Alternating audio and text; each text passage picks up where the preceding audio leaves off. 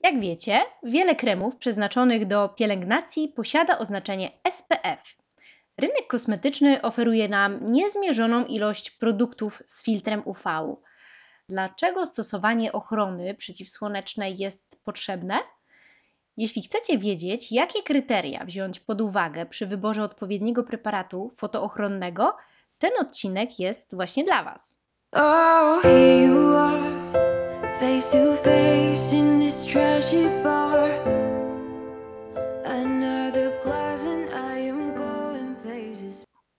Dzień dobry, Basiu. Cześć, Gosiu. Okej. Okay. Dziś e, tak naprawdę Twój konik pielęgnacyjny, prawda? Fotoprotekcja. Tak, zgadza się. Bardzo lubię ten temat. No i właśnie, właśnie myślę, że, że tutaj będziesz naszą skarbnicą wiedzy pod tym kątem. Mam do Ciebie parę pytań, ale zacznijmy od początku. Czym y, jest promieniowanie UV? Faktycznie, Gosiu, masz rację, dobrze jest zacząć od początku, bo żeby podjąć odpowiednią decyzję, który preparat przeciwsłoneczny wybrać, musimy faktycznie cofnąć się do podstaw i zgłębić troszeczkę wiedzę na temat e, samego promieniowania słonecznego. Promieniowanie ultrafioletowe, e, czyli promieniowanie UV, emitowane jest w sposób naturalny przez Słońce, ale w życiu codziennym mamy styczność również ze sztucznymi e, źródłami takimi jak solaria, lampy ksenonowe na przykład, czy świetlówki w urządzeniach dezynfekujących. I tutaj w zależności od długości fali wyróżniamy również trzy różne zakresy promieniowania UV. Jest to promieniowanie UVC, UVB i UVA. Aha, czyli proste, tak jak alfabet w zasadzie. Alfabetycznie dokładnie i każde z nich troszeczkę inaczej oddziałuje na nasz organizm.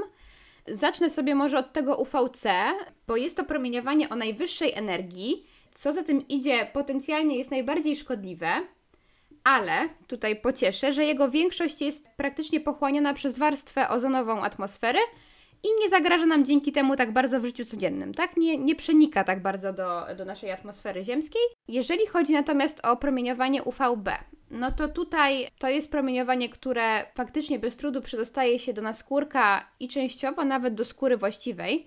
Jest ono odpowiedzialne za taki charakterystyczny rumień e, kształtujący się po około 12 czy 24 godzinach od takiej nadmiernej ekspozycji e, na słońce. Czyli jak przesadzimy troszeczkę z opalaniem, to często możemy zauważyć właśnie taki rumień na swojej skórze po jakimś czasie. Sprawcą jest właśnie promieniowanie UVB. Może powodować niebezpieczne poparzenia właśnie słoneczne. Niestety też aktywuje nieraz choroby nowotworowe skóry. No i UVA. Jeżeli chodzi o promieniowanie UVA, to swoją szkodliwość zawdzięcza wysokiemu stopniowi penetracji, bo y, aż ponad 90% tego promieniowania nie jest zatrzymywane tak przez atmosferę ziemską, czyli spokojnie e, przez nią przenika. Z łatwością dostaje się do naszej skóry, dociera aż do tkanki podskórnej, czyli na skórek penetruje skórę właściwą i dociera aż do tej tkanki podskórnej. Równie łatwo jak przez naszą skórę, to promieniowanie UVA przedostaje się też przez większość na przykład szyb samochodowych czy okiennych. Tego często nie bierzemy Czyli nas pod uwagę. nie chronią. Mhm. Tak, więc te, niestety właśnie tak jak mówisz, te szyby nas nie chronią w żaden sposób praktycznie. To promieniowanie inicjuje w naszej skórze reakcję obronną, której skutkiem jest opalenizna. Bo tak naprawdę opalenizna jest po prostu mechanizmem obronnym naszej skóry. Promieniowanie UVA wykazuje też działanie fotoalergiczne i fototoksyczne, o którym sobie mówiłyśmy w zeszłym odcinku. No i przyczynia się do powstawania wolnych rodników, które powodują starzenie się naszej skóry, Rozszerza również naczynia krwionośne, czyli powoduje tak zwane telangiektazje, takie pajączki na skórze czerwone. Co gorsza, uszkadza nasze DNA i przejawia również silne właściwości kancerogenne i mutagenne.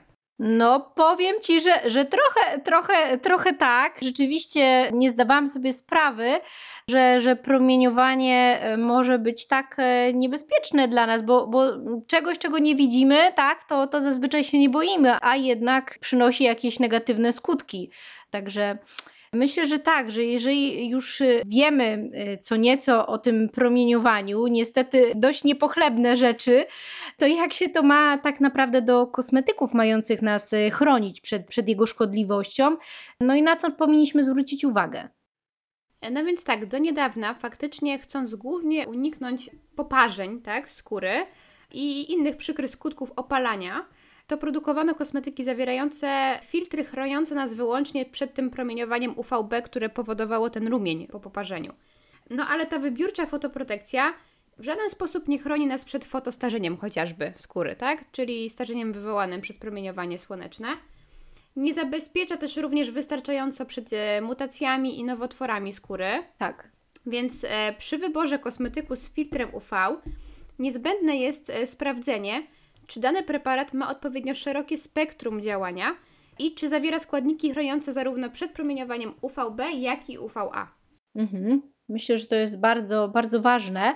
Weźmy zatem pod lupę nasz y, kultowy preparat Calm and Protect. To codzienny krem do pielęgnacji y, twarzy i ciała z SPF 30. Czy powiesz coś więcej na jego temat? Tak, to właśnie ten preparat ma w sobie dwa różne rodzaje substancji fotoochronnych. I tak, tu na przykład mamy oktokrylen w składzie. Chroni on skórę przed szkodliwym działaniem promieniowania UVB. Dodatkowo ma też fajną funkcję, bo stabilizuje inne użyte w kosmetyku składniki, ale tutaj głównie właśnie zwracamy e, uwagę na to, że będzie nas chronił przed promieniowaniem e, UV typu B. Mhm. To, że stabilizuje inne kosmetyki, to też w efekcie zabezpiecza preparat przed pogorszeniem jego jakości pod wpływem światła, tak? A często taki, takie preparaty przeciwsłoneczne bierzemy ze sobą na plażę, tam gdzie jest ciepło i to e, promieniowanie UV dosyć mocno operuje, więc to jest bardzo, bardzo fajny składnik do tego typu kosmetyków. Oprócz tego mamy też taki, e, taką substancję jak butylmetoxydibenzoilometan.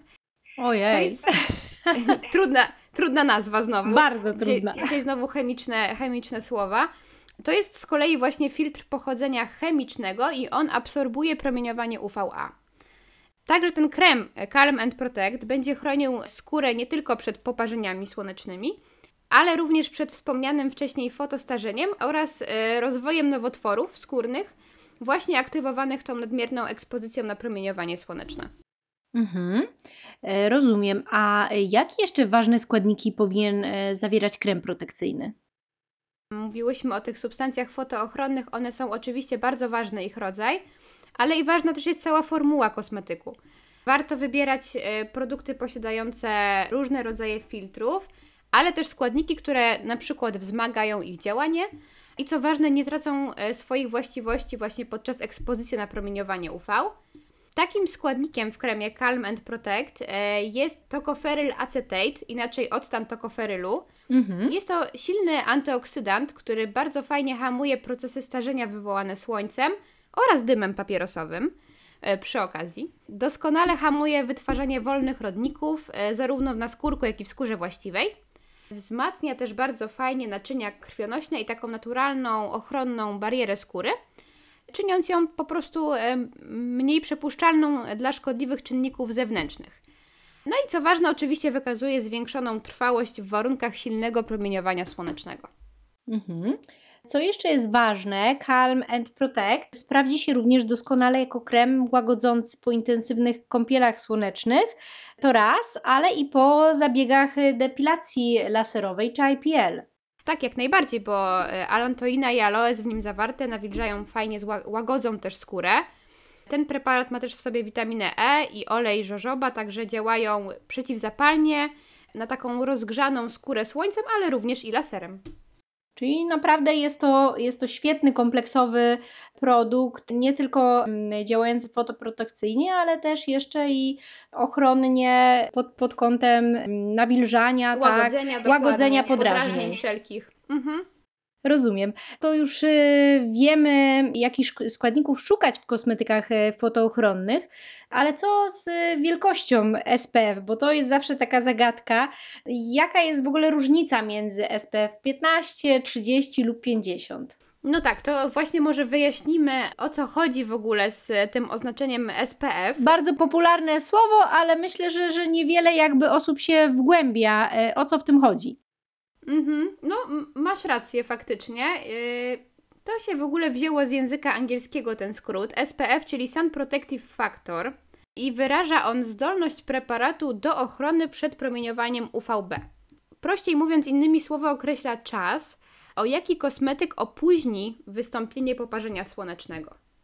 Dla przykładu, e, krem oznaczony jako SPF 30 sprawi, że zaczerwienienie i rumień pojawi się na naszej skórze 30 razy później niż w przypadku, gdybyśmy nie zabezpieczyli tej skóry w ogóle filtrem przeciwsłonecznym. To w ten sposób. A co do skuteczności e, tych faktorów, to mniej więcej szacuje się je na, w przypadku SPF 15 93%, e, w przypadku SPF 30 97%, a w przypadku SPF 50 około 98%. Czyli różnica między 30 a 50 to tak naprawdę taki 1% i ta różnica tak naprawdę jest niewielka. No nie jest tak wielka, jak nam się wydaje faktycznie. Mhm. Tutaj się zawsze sugerujemy 30, 50, tak? I, i, i różnica to 20 wydaje, to, to różnica. Tak, czyli ta skuteczność rzeczywiście jest tutaj bardzo porównywalna. Basiu, a tak na koniec y, myślę, że najważniejsze z praktycznego punktu widzenia zagadnienie to skuteczność kosmetyków z filtrem, a ich prawidłowa aplikacja, bo myślę, że to jest szalenie istotne. Często nie wiemy, jak aplikować, ile aplikować i co jaki czas aplikować. Tak, masz rację, to szalenie ważna sprawa. By preparat z filtrem działał skutecznie, należy go aplikować na skórę w odpowiedni sposób i też z odpowiednią częstotliwością, o czym e, często zapominamy troszeczkę. Czas, jakiego substancje aktywne potrzebują, by w ogóle zacząć działać fotoochronnie, ocenia się na mniej więcej 15-20 minut.